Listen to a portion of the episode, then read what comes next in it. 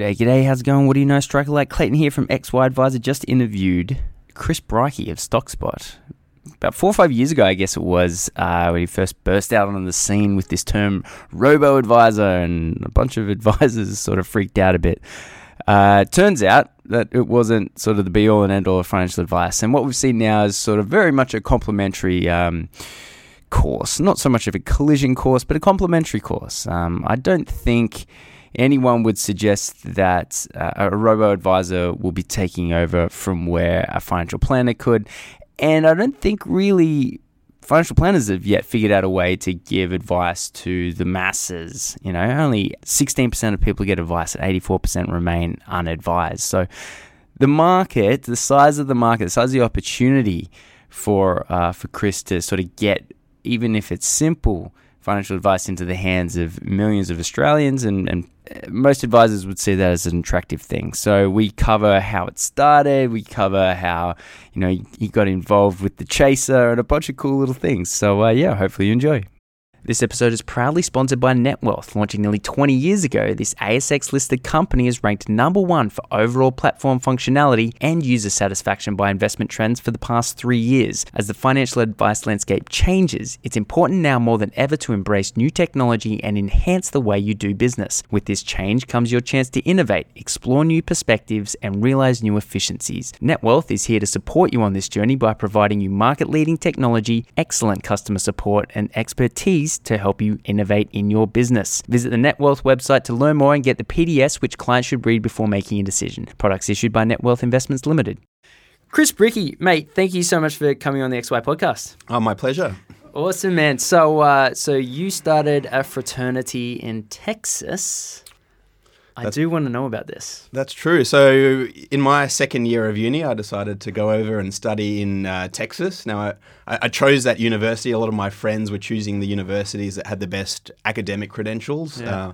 With my marks, I couldn't quite get into those ones. So I looked at different lists. I look at the top party schools in the US. Tailgating, right? Yeah, and yes. UT, University of Texas, came up in a lot of those lists.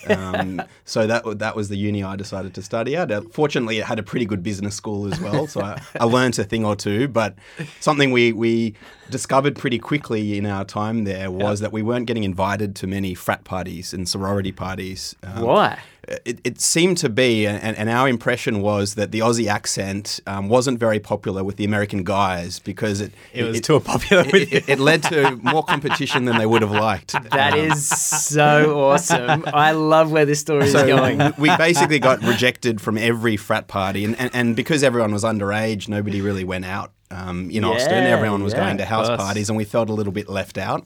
Yeah. And there was probably half a dozen Aussies there on exchange. And so what we decided is we could con the Americans into believing that we actually were bringing an Aussie fraternity over from Australia. Yes! And fortunately, we had our own house there. So then we put all the signage out front.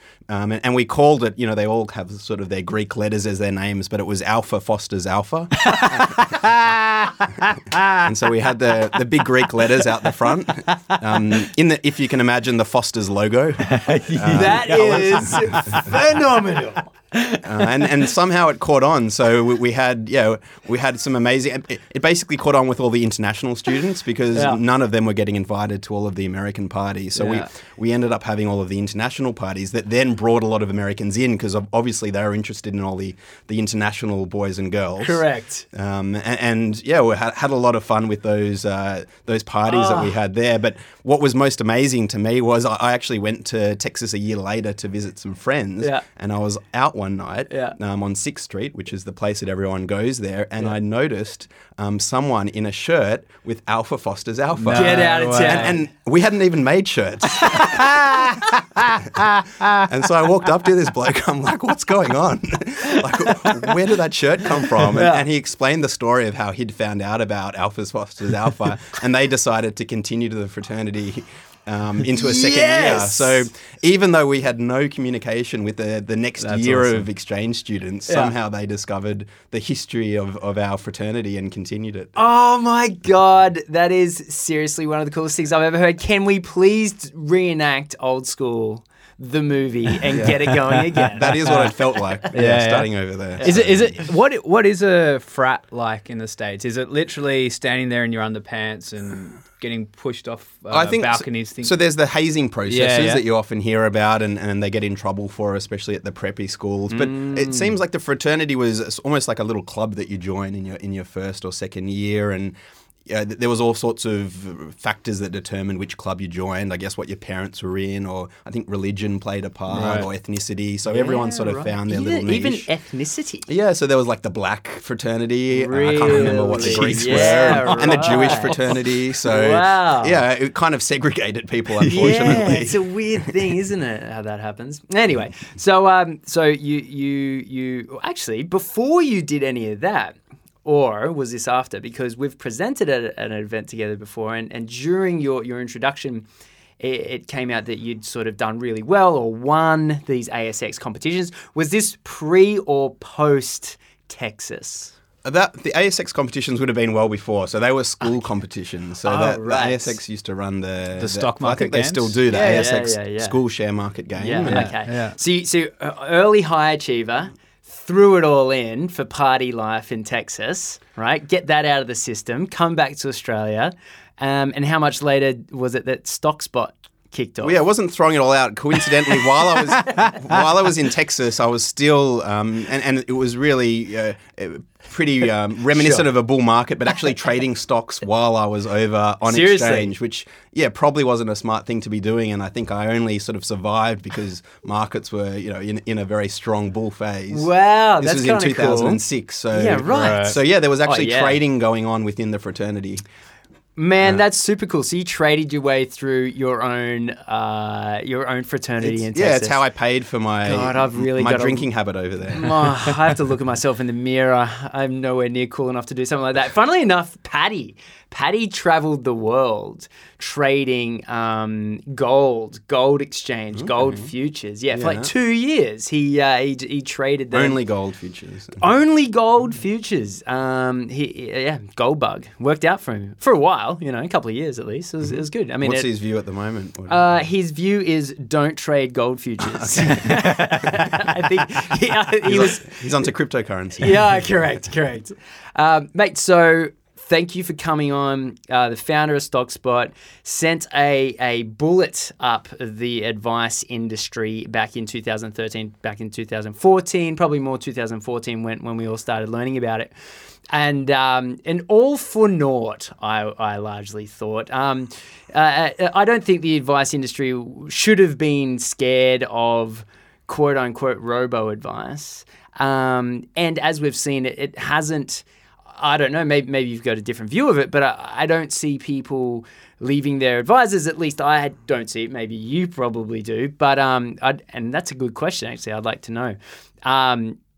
How many of your clients have said they used to have a financial planner? Yeah, well, I mean, going back to your question, I don't think that our business model or other similar models around the world are really going after sort of advised clients typically. Totally. And so it seems like some people in the industry were concerned about that at the start. I mean, I think probably the younger advisors that have a different business model and their model wasn't only predicated on investment advice, you know, that they probably didn't worry as much, but there were probably some older school, more broker style advisors. Did you get any death threats?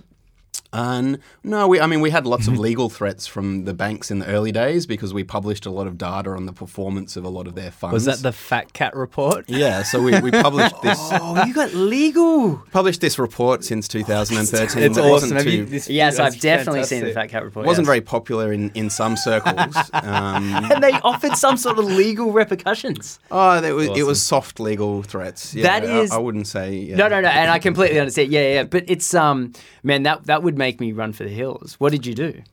Well, I mean, we knew all our data was correct. How can you get in trouble for publishing data that's already public? Yeah, I mean, it was all information that they, they had to publish. They didn't make it very easily accessible. And I think they didn't like that we made it even more accessible to more people. and we actually highlighted, the performance of a lot of these, these products that weren't helping people. So goodness. Might have been the characters that put them out off a little bit. These are fantastic. Yeah, well, we tried to have a little bit of fun. I mean, you guys know super superannuation and managed funds isn't the most sexy topic for most people. Stop so it. Have you actually XY party at Dan Blazerian's house tonight? Well, yeah, you guys are changing that for the better. But generally, for the average person, they're not a lot of excitement. So, yeah, we got the Chaser guys involved as well, and they helped us create a bit of a video. Do you know them, or how did that come about? No, we got in touch through a friend, actually, and explained. I mean, they're so good at those types of going after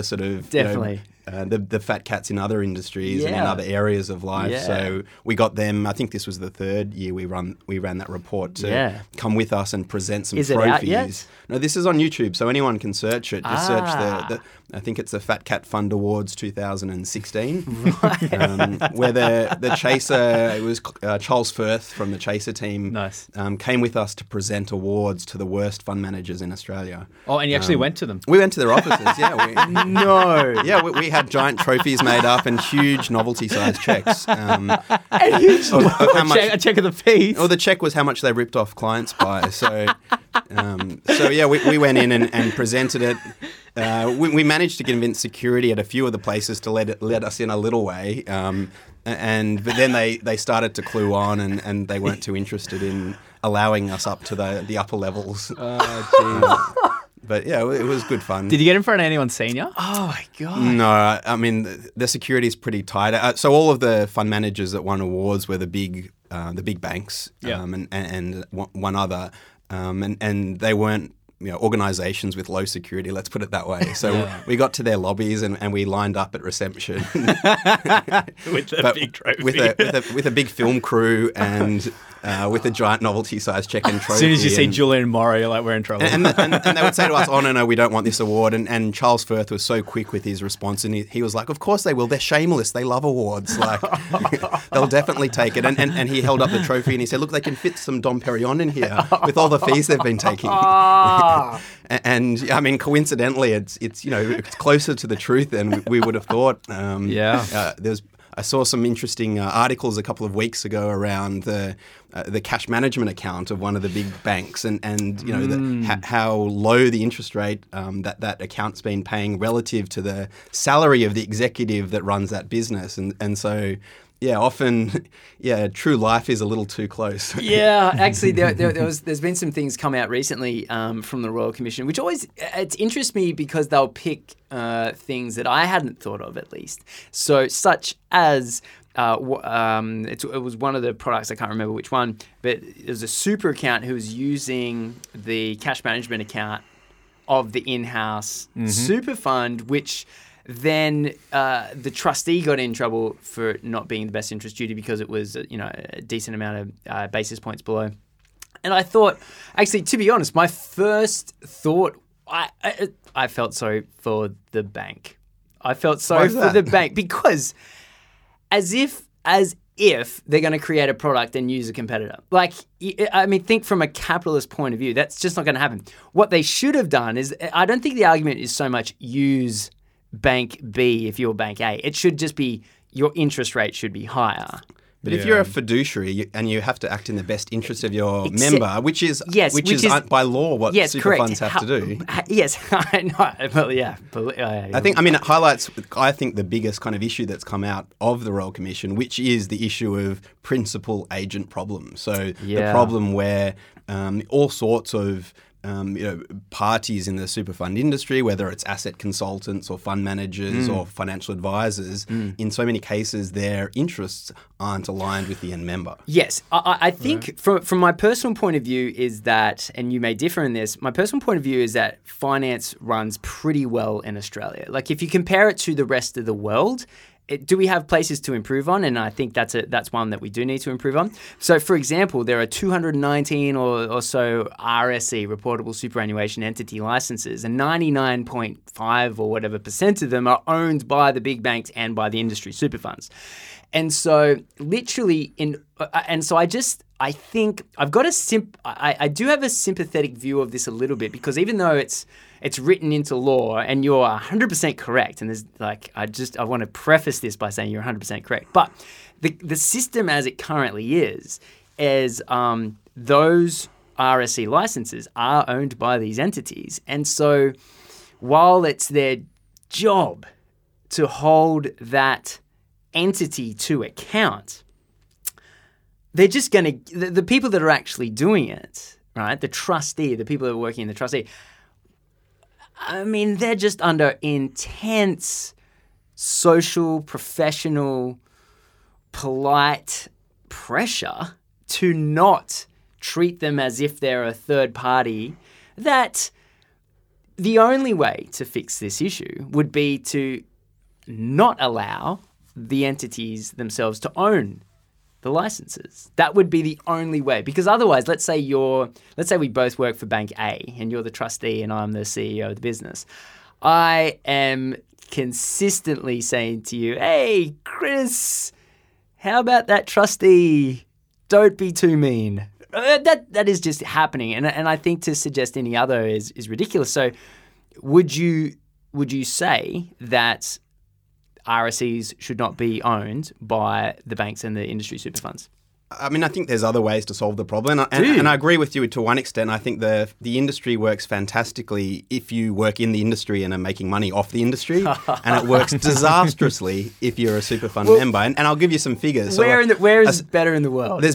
Everywhere, basically. So there's been a fantastic study that's been done recently by a University of Sydney professor who looked at the performance of funds, and we do it every year in the Fat Cat report as well, yes, relative to a synthetic benchmark of index funds. And he's looked at this in all sorts of markets around the world to look at, you know, the average pension funds in the UK, in the US, in other markets. And Australia, from his study, had the worst performance relative to benchmarks and the highest costs relative to benchmarks. I mean, I definitely have to check that study. By his estimate, if from 1996 to 2016, so over those 20 years, if all of the superannuation was just invested in a low-cost index fund with appropriate risk and the right cost structure, about $700 billion would be our system would be $700 billion larger, and that would be money in the pockets of super fund members rather than in people working in the industry. I mean,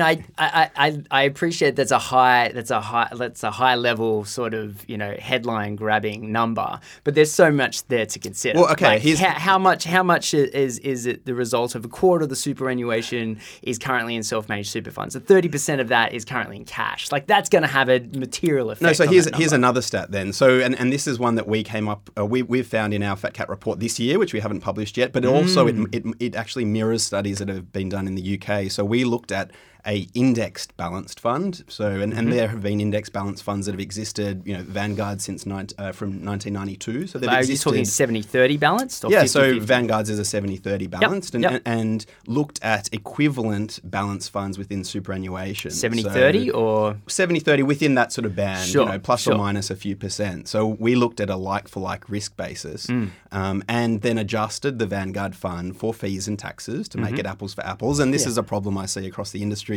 A lot of the ratings businesses don't really compare apples for apples. Yeah. So if you do that properly, we found that only 4% of funds outperformed the indexed option over the last 5 years alone, and it was even fewer over 10 or 15 years. Now is that okay? Is that a super fund? Is that an index Vanguard? Is that inside a super fund?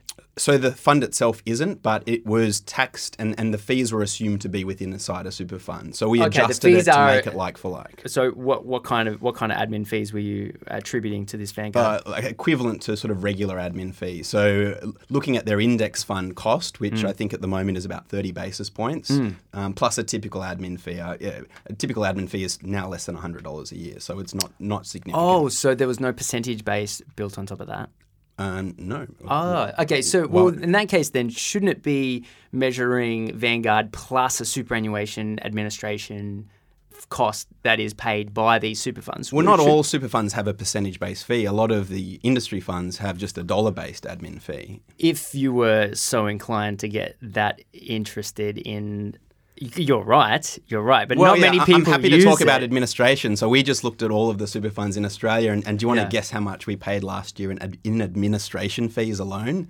And this is a system that you say is working fantastically and in the best interest of members. No, I never said it was acting in the best interest of members. So do you want to guess? Say is that it's running pretty well. Do you want to guess what a system that's running pretty well charges members in 1 year in administration fees? This is administration, so not investment fees. These are people doing the paperwork behind the scenes. I want to know the FUM. What's the size of the FUM? 1.6 trillion. So this is not SMSF. This is just APRA regulated super. Not SMSF. Do we take the Future Fund? Do we take... No, so that's not included. Okay, all right. So it's just regular, the biggest regulated... Okay, 1.6. Yeah, give it... Yeah, it's because it's about a trillion in the government and SMSF. It's 1.611 if you want the exact... Okay, all right. So 1.611 trillion. Mm-hmm. I'm going to go with administrative fees of 1%.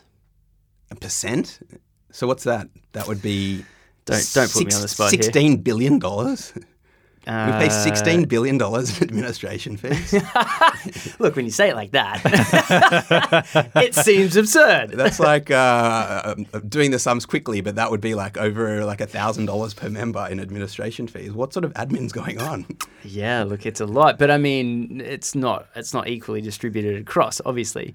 But, it's about $5 billion a year, so you weren't too far off. Oh, right. But, well, that seems appropriate. In my opinion.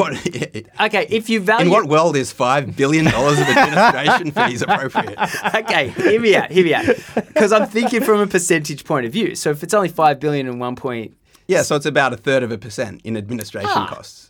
But that's another great question. Like, what is the relationship between assets and administration costs like? It's a very good point, considering it's very scalable. Yeah, you put forward a very good point. I mean, these are funds that a lot of them have now, Australian Super's 120, 150 billion pretty soon. A lot of the other big funds are in the tens, if not hundreds of billions. Mm. What's shocked me is that they haven't become more efficient on the operational side. So I've looked through the annual reports of a lot of these big industry funds, and actually on a per member basis over the last 10 years, their costs of operations and administration have increased, not decreased. Per member? So per member. So there's actually diseconomies of scale. And by our research, actually economies of scale cap out at about $5 billion of assets.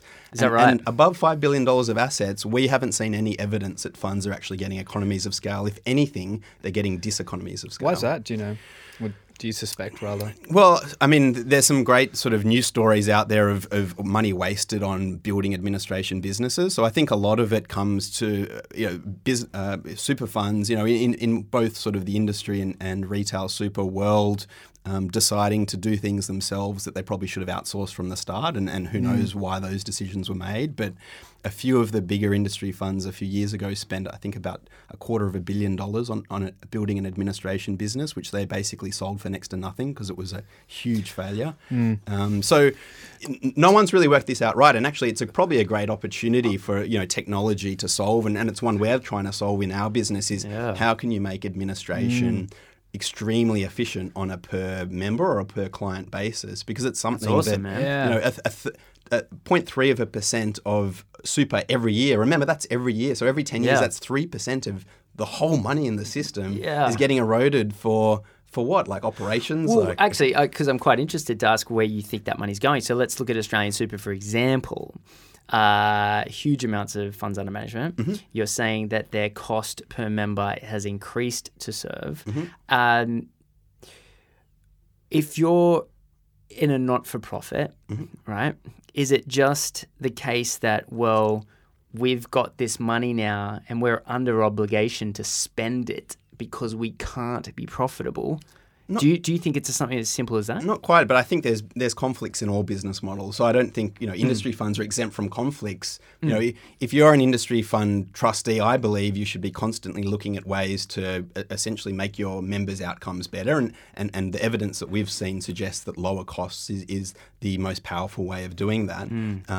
But you've got to remember, these are operations that employ a lot of people these days. And so for one of these businesses to actually make people redundant is difficult. It's kind of an interesting point. They also employ a lot of consultants and other third parties. So just because they're, to benefit members doesn't necessarily mean they're efficient, and it doesn't necessarily mean that they're, operationally working at the level that they should be. I want to go back to this $5 billion because... It's a lot of money, right? I thought it was a small amount of money. Well, it's a small amount of money compared to the size of the pool that it comes from. But I think to your point is what value is being delivered on that $5 billion. I think that's probably more to your point. So I'm thinking, hey, a third of 1% is not too bad. But you're saying, well, what's being delivered on account of that? To put things in context, like if a third of 1%, you know, might sound small to a lot of people, but a third of 1% compounded year after year after year, we found that 1%, I mean, and it's a commonly cited figure, 1% compounded over your life in super for the average Australian, this isn't even a high income earner, for a male will cost you about $250,000 and for a female it's slightly less at the moment. But it's not an insignificant figure. That's the difference in your final outcome, paying an extra percentage in fees. Because the average amount of a retiring male is about $250,000. Half? So this is looking at, so an average 30-year-old, I think at the moment has, ABS has the figures, a certain current balance. And then we're looking at the average salary in Australia and saying, okay, 9.5% of that over the next, however many years, 35 years or so. Okay. So you're talking more projection. I'm talking more the actual outcome. Okay. Yeah. So I'm looking forward. If you're in a fund charging 1% more than another fund, you can expect about $250,000 less when you retire. Wow.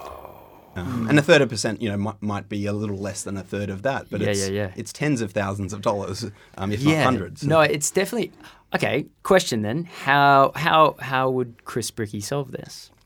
There's a few suggestions. So I actually today submitted our submission to the Royal Commission. So it's a lot of this is front of mind for me at the moment. Mate, that's cool. So literally they're taking submissions on how to fix things. Well, taking public submissions based on what's come out so far, and this is in all parts of the Royal Commission, but superannuation is the area we're focused on. Yes. They're taking public submissions. You have to sort of reference what's going on. You can't just talk about something completely unrelated. I started a fraternity in 2006. Yeah, that might entertain them there, but I think they're probably focused on other things at the moment. Correct. We'll probably have a beer with them to discuss that later. Yeah. Are you able to open the bonnet? I think generally, and I guess this goes counter to what you're saying, I think the system just doesn't work. Really? It's a terrible system at the moment, particularly the default system. So when people make choice, then I think it's a different, it's a different kettle of fish. And when people make choice, the responsibility falls a bit more towards the person making that choice. But most of the money in Australia isn't in Choice Super. Even though I guess people like us might assume that a lot of people are making choice, most people aren't making choice. 100%. It's in default funds. Yeah. Now there are fantastic default funds out there, but there are also terrible default funds out there. And based on the research we've done, unfortunately, even people having access to more information about what makes a good fund or not. I mean, we publish the Fat Cat report every year. We make a big fuss of it. We name and shame the worst funds. But what we've seen is a lot of the worst funds get more and more assets every year. So it's everyone's fuck you, Chris. I mean, can you imagine any other category where there is the Razzies? Essentially, it's the Razzies, right? The Razzies of movies. It's like when Catwoman or Halle Berry got the Razzie for the worst actress ever, and then afterwards sales to Catwoman would spike. Well, yeah, at least movies is a bit, it's a bit objective. I've got to find out how bad this is invest. But there aren't many other categories in life where you can sort of empirically say these are the worst products, and yet those products survive and they flourish. To me, this sort of suggests we're in a broken. When you say worst, how do you qualify that? Because is it performance?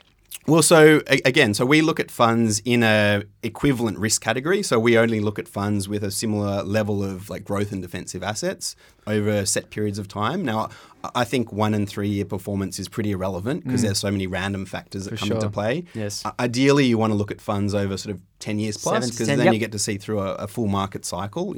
Lehman's went bust just about 10 years ago this week. So you're now missing that part of the cycle, but at least you get some sort of idea. Yeah. Our methodology is to look at funds on a like-for-like risk basis, look at their after fee returns. And then we've done a lot of analysis around, do the fees of a fund give you much, information around how they're likely to perform? And the answer is Clearly, yes, like a huge amount of information. Yeah. So the percentage of funds charging, let's say 1.5% plus, that are in our sort of worst list, the bottom quartile, is astronomically higher than the funds that charge 0.5% per year that are in that worst list. S&P do a really interesting scorecard called the SPIVA scorecard, and they talk about survivorship of the top performing funds, which is really interesting. So if you look at the survivorship of the top performing funds over 5 to 10 year periods, it's less than what, like it's statistically irrelevant. It's like if you can pick a winner today, then that's okay, but you'd be unlikely to be able to do that, statistically speaking, but to be able to consistently do it every single year is near on impossible. So I'm keen to learn then, if you're kind of looking at longer term projections and the SPIVA scorecard is saying the top performance is going like this, what do you do with that information? Because it's kind of like what I'm looking at now in terms of the league table. You pick the bottom one. The S&P, the SPIVA report card is a great one, and they just came out with their latest one, I think a week or two ago, their mid-year one, and that basically showed that over 15 years in Australia, 81% of active funds underperformed an equivalent index. Yeah, wow. And that's actually quite good compared to internationally, where it's about 90%, or in fixed income, where it's also in the high 80s. So. What they basically say in their report, which is very consistent with what we see, is that the winners change year on, year out. So they might have been fortunate with an asset tilt or been lucky with a fund manager. You actually need a lot of data to see whether a fund manager is outperforming because of skill rather than luck. That the statistics actually are that you need 22 years of performance data to know whether a fund manager has outperformed due to skill rather than luck with a 90% probability. Jeez. There's a lot of quite well-known fund managers in Australia that have been around 5 or 10 years. Yeah. Some of them have outperformed, some haven't. What I would say is that it's still pretty unconclusive as to whether the outperformance is due to something that is repeatable over longer periods of time. Problem, I guess, for the fund manager is you'd get sacked 19 times in that 20-odd years. Even if you were smarter than and that's the other interesting fact is a lot of the best performing funds, that very tiny group that are able to perform, they have huge periods of underperformance because in order to be in that top echelon, you actually have to have views, and often those views are wrong for a long period of time because they're long term. And so what I think, I'm not sure if it's a SPIVA study, but other studies have found is that small few percent that end up being consistently good performers. Yeah. At some point in all of their lives, they're in the worst quartile, and they almost have to be because if you're actually going to take a view, you're not always going to be right. High you're only going to be right over the long high term. Volatility, right? One interesting study, I read an article on, I think it was the Canadian pension system, and they're like one of the best performing pension systems around the world. Their system's totally different. When you work in Canada, you actually don't get to choose your pension policy at all. It has to go into this one fund. And that means redemptions for this one fund are guaranteed, right? Because Clayton joins today and he doesn't meet it at a condition of release until, so I know that I've got his money up until that time. So what that's lent itself to is their largest asset class in that pool is unlisted assets because they can take such a long view on their investments. They know exactly when the redemptions are coming out, and it's exactly what you're talking about. They've got that benefit of 20 plus years because you don't have a choice as a Canadian. That money is locked in. I think they describe that as the liquidity premium, which we know exists in fixed income and it's sort of debatable in other asset classes. But the Canadian pension system and other sovereign funds are using that. A lot of the Australian funds are doing the same. The only difference is that there's no reason why a lot of people can't redeem out of an Australian fund at one point, in which case there's actually a lot of risk in these funds if they're in illiquid, unlisted assets because they can essentially be a run on the fund and they can't actually meet their liabilities. I think that's something that hasn't really been looked into in a lot of detail in Australia. It's an interesting thought, isn't it? Just like if you didn't have to have any liquidity, what does that... it would change how you invest. And I know it's an extreme sort of idea, and I did hear you interview a guest recently where I think his idea was that really for default super, competition hasn't worked in Australia, and not having competition would be an idea.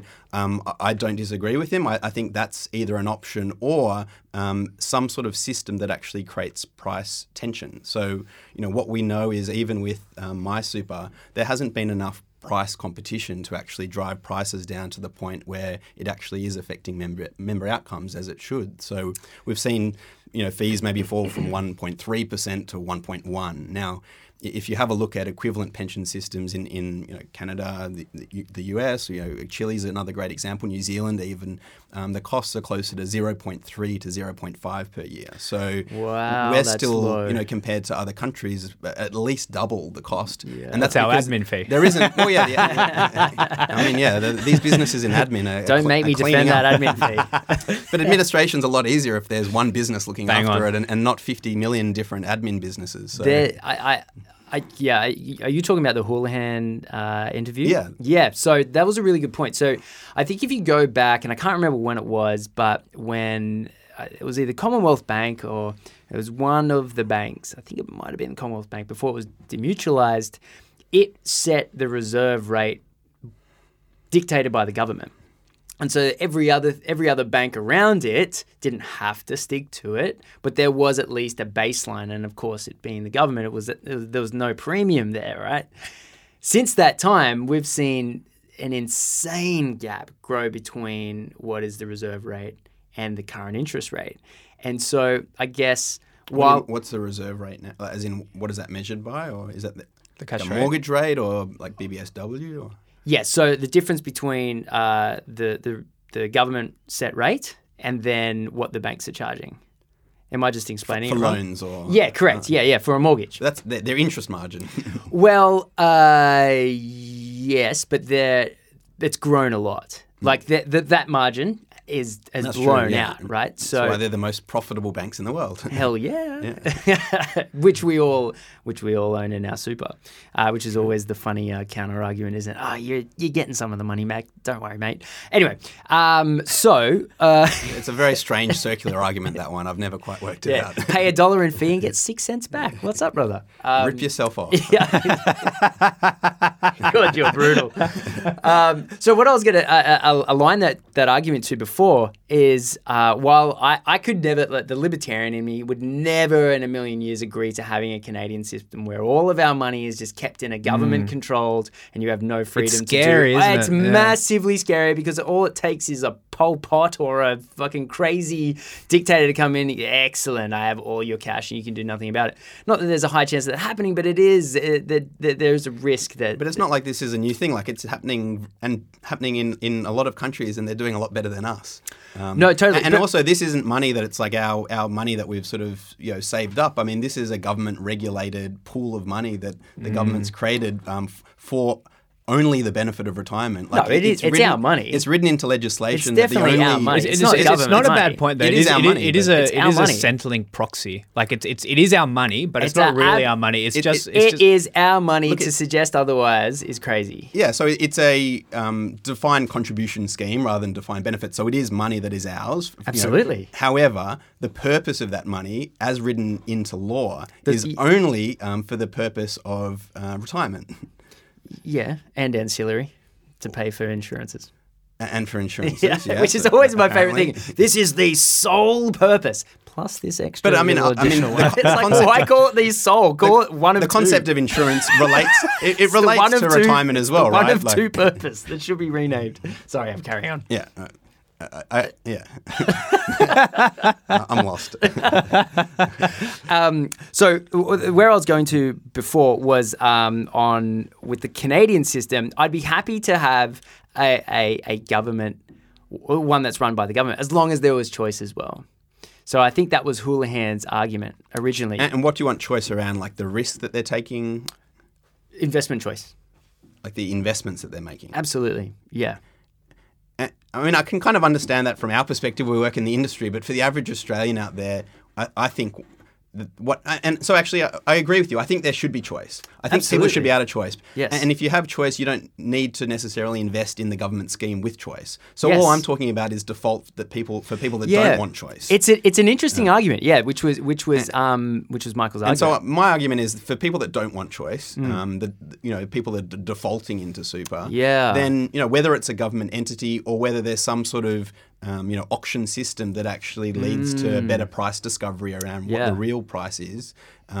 Either one of those, I think, is a much better option than what we're currently doing. And I think actually a better option than what the Productivity Commission recommended, which is this sort of top 10 list. Yeah. I mean, I think there's a lot of flaws that would be seen in that. So you'd want to see it go down to one? Well, the problem with the top 10 list is, first of all, it brings in all the sorts of like politics and all the sorts of problems that already exists. We know from our report that the big banks and AMP by far have the worst funds, but there's no doubt that, at least one or if not a few of those would be represented in that group, even though they absolutely don't deserve to be. But that's just the politics of it. Right. But more than that, I mean, what we see is the top 10 list one year changes, and it changes through the cycle because funds that have a tilt towards a certain asset class that does well for a few years tend to look good. Yes. Then they get inflows, and we know this across investing around the whole world. But actually, if inflows are actually a predictor of underperformance, not outperformance. And so what happens is funds move up the list, people see that they've done well, they put their money into them, and then those funds tend to underperform unless actually the benefit that they have is actually a cost benefit rather than just a lucky asset tilt or they selected a fund manager that did well for a while. So what I think would happen would be that the 10 funds that would be selected would be ones with good recent history. However, that good recent history wouldn't translate into good future returns. Man, so you're a big believer in modern portfolio theory, obviously. Yep. Ray represents a financial planning company that has on its side an additional investment company as well, right? Yep. Can you explain the small difference between just normal passive and then the tilt that you guys use as in trading that passive? Yeah, so our thing is being dynamic at asset allocation level. So rather than banging on about whether or not CBA is better than NAB, we would prefer to have the conversation a level higher to say, let's have a look at the financial sector and understand whether or not that's attractive or unattractive relative to alternatives at a kind of equal weighted risk calculation. So start at the cash rate, whatever the cash rate pays, let's say it's 2%. Have a look at all the various assets, and then you understand what the future forecast return looks like to understand if there is a premium that justifies taking that amount of risk. Now, if there is, then you do it, albeit to different levels depending on people's risk profiles, and then you just balance it on an ongoing basis. But it's at asset allocation level, so you're actually not getting bogged down in the stock-specific stuff. So it's just a portfolio of ETFs, basically, and I've kind of explained it in a really complicated way. But it's a risk-balanced ETF portfolio that tries to beat cash based on the amount of risk that it takes. What do you think about that, Chris? Well, yeah, so first of all, I'm a big fan of modern portfolio theory, but with a big caveat that, actually managing people's behaviour, I believe, is way more important. Totally. And people's behaviour and biases, I think... from an advice perspective, is something that advisors need to think about a lot more than what the asset allocation is. Yeah. Markowitz, who came up with portfolio theory, he's been widely cited and he's announced in terms of his own portfolio, he only puts 50% in shares and 50% in bonds. Now, this is the guy that came up with the crazy formula of working out the sort of optimal allocation, and even for his own personal allocation, he's decided 50-50 is better because he thinks that's the level that will actually minimise his regret. If markets go up, he won't regret not having something there, and if markets fall, he won't regret having everything in there. Yeah. And so I think behaviour is just as important as actually sort of those base allocations. Yeah. That's sort of one side. I mean, on sort of taking active decisions, whether it's sort of asset tilts or, stock selection or in any sort of area, I mean, I always go back to my training as a trader. So I used to be a trader and trade stocks, and the people that I sort of learnt from, like my mentors, before I did any trade, they would ask me one question. And that question was, what is your edge? What is your edge over everyone else out there, all the thousands of others of fund managers and analysts that are crunching the numbers and trying to understand what to buy and what to sell? And if you don't think you have some sort of informational edge that everyone else doesn't have, don't trade. Don't make an active decision. And that's what I go back to every time. I question whether I should be making an active decision or whether our client should be making an active decision is, what edge do you have? And is that an edge that is defensible that others don't have? Is it an informational edge? Do you have information that others have? Is it a timing edge? You know, are you getting in earlier than others? And I think, it's a good question for anyone that's sort of looking to trade or pick stocks or make any sort of active decisions in their portfolio needs to think about. Whether the markets at the moment are at their all-time highs. And I think a lot of investors out there probably are thinking, that's great, I'm going to lock in some profits, the market's high. What's actually been shown is at all-time highs, there's a huge tendency for retail investors because of that anchoring bias to be offloading stock. But actually all-time highs is historically a good time to be buying. And so it's actually a bias that people are falling into, selling at all-time highs. Yeah, wow. But if they ask themselves, what is my edge? They'd realize, well, wait a second, I'm only selling because the price is high, but why am I even doing that? Like, what extra information do I have that tells me that just because the market's high now doesn't mean it's not going to go higher? So yeah, I think edge is a great question to ask yourself, because if you don't have an advantage over the millions of others out there, remember, information is disseminated so quickly these days in markets. We've got the internet, Bloomberg, like thousands of fund managers that are pouring over information on infinitesimally small time horizons. If you don't have sort of extra information that other people don't have, it's very hard to beat the market. Yeah, man. A lot of what you say makes a lot of sense. I was sitting in the reception area to get my teeth looked at earlier today, and as I was sitting there, I don't have the TV at my house. Like, I have a TV, but it's only plugged into YouTube. Right? That's all I watch. So it was daytime TV or whatever it is, right? So I'm sitting there and on comes this, what's it called? Infomercial. It was a live infomercial, a live read, right? ShamWow. To the equivalent of, right? And it was this guy, and you could see his eyes reading the script, right? He's pretending to look at the camera, but he's like clearly reading his script, and he's speaking like this. Hi guys, just so you know, we've got this product. Anyone can become a trader. And I said, what? And then he went on to talk about grandpas and grandmas who were watching the TV show can sign up to his course, read his book, and then build the life of their dreams. I think his book was seven minutes of work a day or something to that extent. You got that from something about Mary, I think. Yeah, exactly. I'm making a book, 6 minutes of work a day. And I had such an emotional disgust to what was going on that as I left, so I'm sitting there waiting to go to the dentist, and I come out of the dentist. Great teeth, by the way. Great teeth. Looking good. Yep, thanks, mate. Clean bill of health. And then the receptionist says to me, you really weren't enjoying what was on the TV before, were you? I said, oh, was I showing that? She was like, yeah, you were shaking your head. And I was like, yeah, because, and I sort of went on a bit of a rant. And I said, it's because you got some retired people at home watching this TV, and this guy is selling them a product that 99.5% of people fail to achieve, which is to successfully day trade. I'm thinking, how dare this guy be able to do this in the middle of a Royal Commission? And literally with that amount of passion, the receptionist behind the dentist said, you could see the look on her face, like, I shouldn't have asked. It's such a great story, because I think it's one of the big problems with the industry, but more with people's behavior is people don't want the slow way to riches. Like they want the quick way there. And unfortunately there is no quick way there, but there's a lot of people out there that will tell you there's a quick way there. Yeah. And from working in the industry, as long as you guys, you see so many SPIVs that are selling some, magical system, some newsletter. I can't believe they can get away with it. Again, a question I would suggest anyone that's considering one of these things should be asking themselves if that system is so good or that newsletter is so good, why aren't they doing it for themselves? Why are they sharing it with me? Correct. And it's the same, I think, in the industry for a lot of questions is, if there's a new product being offered to you, most great products and most great fund managers out there don't need to ask people for money. They've closed up their funds because they're so good. Absolutely. That they can charge whatever they want. They can have whoever they want as clients. They don't need to ask. Yeah. So if you're looking for someone to beat the market, They don't want your money. Yeah. Those people, and there is a few of them out there, they don't want your money.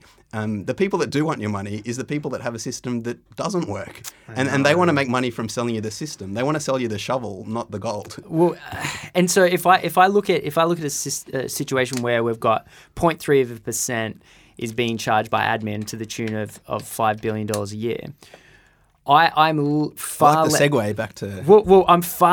about that because it's a third of 1% of someone's wealth. Although it is compounding, and I totally get your point. But if we're going to do something about that, we have to do something about this charlatan selling a course that's going to cost someone 70% of their wealth in a weekend. Yeah, I mean, I don't disagree. And I think that there are so many poor products out there that people will buy. I mean, I think there's a bit of a difference. I mean, probably $5 billion worth of money isn't going into that trading system. So, from a dollar perspective, even though, it's clearly a lot dodgier than the 3%. Yeah, it's a bigger effect. From a dollar value, it's probably having less impact on the economy.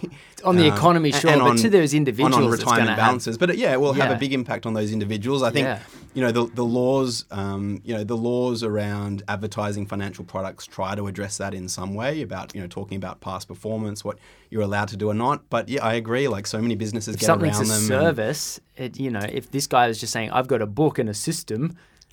Yeah, I mean, there's a few famous examples I remember from a certain business news channel of people that are constantly on their advertising, their brokerage service or their, their tipping newsletter that have the same feelings of you. I mean, I don't. Throughout the day, I used to watch that channel when I, worked, in a bank because they had the TVs on all the time. But yeah, so many of those ads frustrated me and angered me because I felt the same way as you. There's all these, people at home watching this, believing the promises and believing the dream. And it was so bad. I think it comes back down to as well, like I truly believe, like having, sort of traded and worked in the industry, that the only way people learn, sadly, in financial services is by losing money. And there is nothing so far in my career that has kind of convinced me otherwise. People, whether it's, wanting to trade stocks or whether, wanting to, buy a system like that or a newsletter, the only way people will realize themselves that it doesn't work is by losing money. It's an unfortunate reality. It's so sad. Yeah. But yeah, it's a hard, I mean, I probably had to go through the same process in my career is you test everything out to see if it will work and you want to believe different things work. But when you lose money, you realize, well, wait a second, there's got to be a, that's clearly not the way. I know. I think one of the most valuable things that advisors do is stop people making those decisions. Like mates of mine who have lost hundreds of thousands of dollars on specky stocks, and I begged them. And I think that's why, the crowdfunding laws that have come out recently, that's why they limited the amount you can invest in a crowdfunding investment because they thought, okay, we'll let people gamble, but let's not gamble, let them gamble too much. And I think conceptually it's the same around the laws that they some people were trying to pass through on pokies. So, conceptually people should be allowed to gamble. Our society's decided that. But should they be able to put through $100 bills through a machine? Yeah. The quantum of how much they're able to gamble is kind of the question. And so, I think it, it would be sensible to have a limit of how much your bet size could be because that limits how much people can lose. It doesn't mean they can't lose money and it doesn't mean they can't lose money every day if they don't want, but it kind of limits the harm. What's the biggest one-press bet you've ever made? I don't think I've ever used a pokie. Yeah. Seriously? The stock market was my pokie machine as a kid. Are you a pokie player? No. It's a miserable amount. It's like $5. And I'll never forget. I was like, boom. Can you go higher than $5? I don't know. Undoubtedly. I haven't seen a pokie machine for a while. But the most dangerous thing, and I saw it, so when I was 18 and my friends were 18, as you do, you go to the casino because that's one of the places you can go when you're 18. It's so weird. And I went with my friend, when we were both turning 18 and I think actually it's kind of led to big differences in our lives since then. So I think it actually changes your psyche. So I think when the first time you gamble, you lose money. Your psyche changes immeasurably for the rest of your life versus if you gamble for the first time and you make money. Now I went to the casino and lost my $50 or whatever it was, and I've never gambled at a casino since, or maybe once when I visited Vegas, but a small amount. I think if someone else going through that same experience, if you make money in the first time that you gamble, the kind of emotional high that you get and those feelings that you get and that confidence that you get really affects you. And I think actually the best thing for people when they're gambling or doing anything around sort of speculation is to lose money younger and earlier, and when they have less money, so they learn those lessons on a smaller dollar amount. Well, so if you go back to when I was 18, I did the same thing and I was flat broke. But I'd heard that if you sign up at the casino, you get a $10 free chip. Oh, that's true. That's why we went as well. Right? Yeah.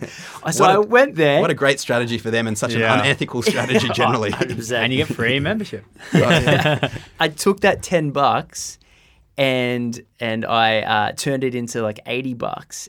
And I was able to buy a couple of drinks for my buddies. But I walked out thinking I'd taken the house. Yeah, I was just like, yes. That is extremely good discipline, and you're not a sort of customer they want. Yeah, I know. They'll you would not have been invited back. $80 every time. Yeah. Like, this guy has way too much willpower. Yeah, exactly. He didn't double up again. Yeah. Oh, mate. So, are you moving into advice land? Is that something you want to do? We've always provided advice. So I don't know how much people know about our business model, but something I thought that we should do from the start, and not all online investment services do, is actually provide personal advice. So we're actually regulated as a personal advice provider. Yeah, right. And we give each client a statement of advice, which we review at least annually and update based on people's circumstances changing. Yep. So, I mean, we see ourselves as an advisor, not around everything. I mean, sure. We explain to clients, and we're pretty clear in scoping that we're only providing advice around a small part of their lives. So we're not looking at their insurance or their estate planning, and these are probably areas that we're not going to be focused on, because I don't think they're areas that at the moment we've got any sort of advantage, I guess, for, or I think we can add sort of extra value. But we decided we wanted to provide personal advice around investing, which we do. We are providing advice all the time. We're doing it in a slightly different format than traditional advice. Do you partner with other advisors? So if another advisor wants to use your product, do you issue an SOA and the advisor issues an SOA, or do you just allow the advisor to issue the SOA? Yeah, so I mean, that's a bit of a work in progress, and I think advisors kind of have a system that they use in terms of providing advice, and so integrating with that has been a bit of a challenge, like working out how that works. Yeah. There are businesses out there that just sort of solely do sort of automated statements of advice, obviously, for advisors.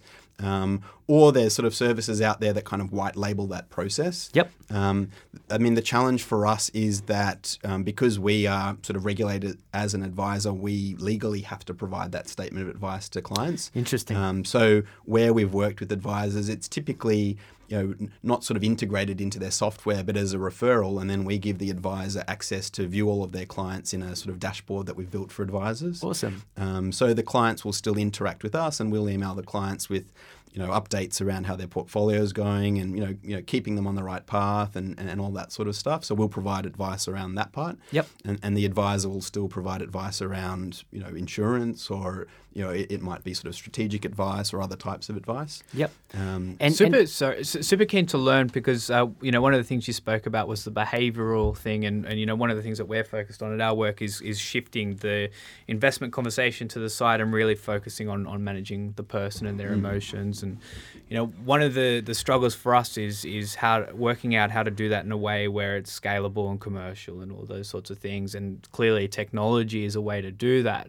Have you sort of thought about how your business can integrate managing the person and the behavioural stuff into that process? Mm-hmm. Yeah, it's definitely something we think is extremely important, and we. We see it. We have the data of how many people log in when markets are falling versus how many people log in when markets aren't falling. Yeah, so, we see firsthand the nerves, and we see firsthand all of those biases that sort of lead people on their own to not invest well. And so I definitely think, whether it's our type of advice business or a face-to-face advice business, there is certainly a role for advice when it comes to investing. And, you know, there are people out there that say, oh, no, I can do it myself. And I think we've actually got a lot of those clients who thought that they could do it themselves, but then, you know, that they fell for some of those temptations that, you know, they're constantly sort of in people's faces to, you know, to be more active or to, you know, pay, you know, more fees for something else or to tweak their portfolio too often. So the temptations out there for people make it, you know, that's what creates the opportunity for advisors to really kind of be a handholder and to keep people on the right track. But to answer your question, we're slowly personalizing the experience more. So when we started, we kind of had a one-size-fits-all process. But as we get more data and learnings, we can start to segment clients into kind of client groups, you know, based on all sorts of different attributes. So it could be, you know, where, how often you log in or, you know, how often you top up or and all of these attributes help you kind of understand their behavior now, you know, what it's likely to be in the future, what their potential sort of, you know, problems might be in the future and try and be a bit proactive about addressing them. So the proactiveness, does that work in the way of providing prompts to these people to say, hey guys, we've just noticed that you've checked in 5 times more than you usually do, or is it, what does that not directly. So I mean an example is, so for instance, when, you know, markets have a pullback, so when markets fall 5 or 10%, and I think since we've existed since 2014, there's been, you know, one 20% pullback in markets and a couple more 10% pullbacks. So they've been good learning examples for us. What we've seen from those is that clients fit into a few different buckets. One of the bucket that, especially first-time investors, people that have never invested before, that's a whole new experience for them. That they're used to either a cash account that goes up gradually and never has drawdowns, or, you know, they're definitely not used to seeing 10 or 20% of their capital disappear. And so those ones we find need a little bit more hand-holding and you need to be a bit more proactive with. And we write a lot of content and blogs to explain around what's going on in the world. You know, I think a few years ago it was, you know, Greece originally was one of the sort of stories out there. So, you know, explaining to people not only what's happening, but also that, you know, the markets are well ahead of this and that reacting to markets, you know, again, you don't really have any edge in reacting to markets. So there's no, it's a hard thing to explain to people, but, you know, the information's already in the market. So you acting is not a smart thing to do. And then, you know, on the other side, there's also clients that are very experienced clients that have told us when they've signed up with us, oh, I've invested for, you know, 20 years now. I've already been through, you know, the 2008 financial crisis. Great question to ask, though, isn't it? It's like, have you experienced market downturn? That is a great question. Yeah, so it's actually a question we've we didn't always have in our sort of joining process, but we've added recently because we've actually worked out that investment experience has a huge impact on people's likely behaviour. Yeah. And people that haven't, you know, we have clients that are first-time investors, and a lot of clients that have only invested for the last 5 years. Now, in the last 5 years, we've been in a great sort of market period. Markets have only gone up. Yes. And so the perception of those clients of what investing is going to be like going forward is very different to a 60-year-old who you know, lost half of their wealth in 1987 and then lost again in 1999. Yeah. So they're a lot more seasoned. Well, mate, I could literally talk to you about this forever, but it's time to pull it to an end. Mate, how do people find out more or reach out to you if so? And because I know you're quite active on Twitter. So they can find me on Twitter just under my name, Chris Brycki or Stockspot. You're welcome to send me an email, just chris@stockspot.com.au. Pretty simple, or visit the website as well. Mate, it has been so awesome to have you on. Thank you so much for coming on, man. Oh, my pleasure. Thanks, guys. Thanks for having me on. Cheers. Great.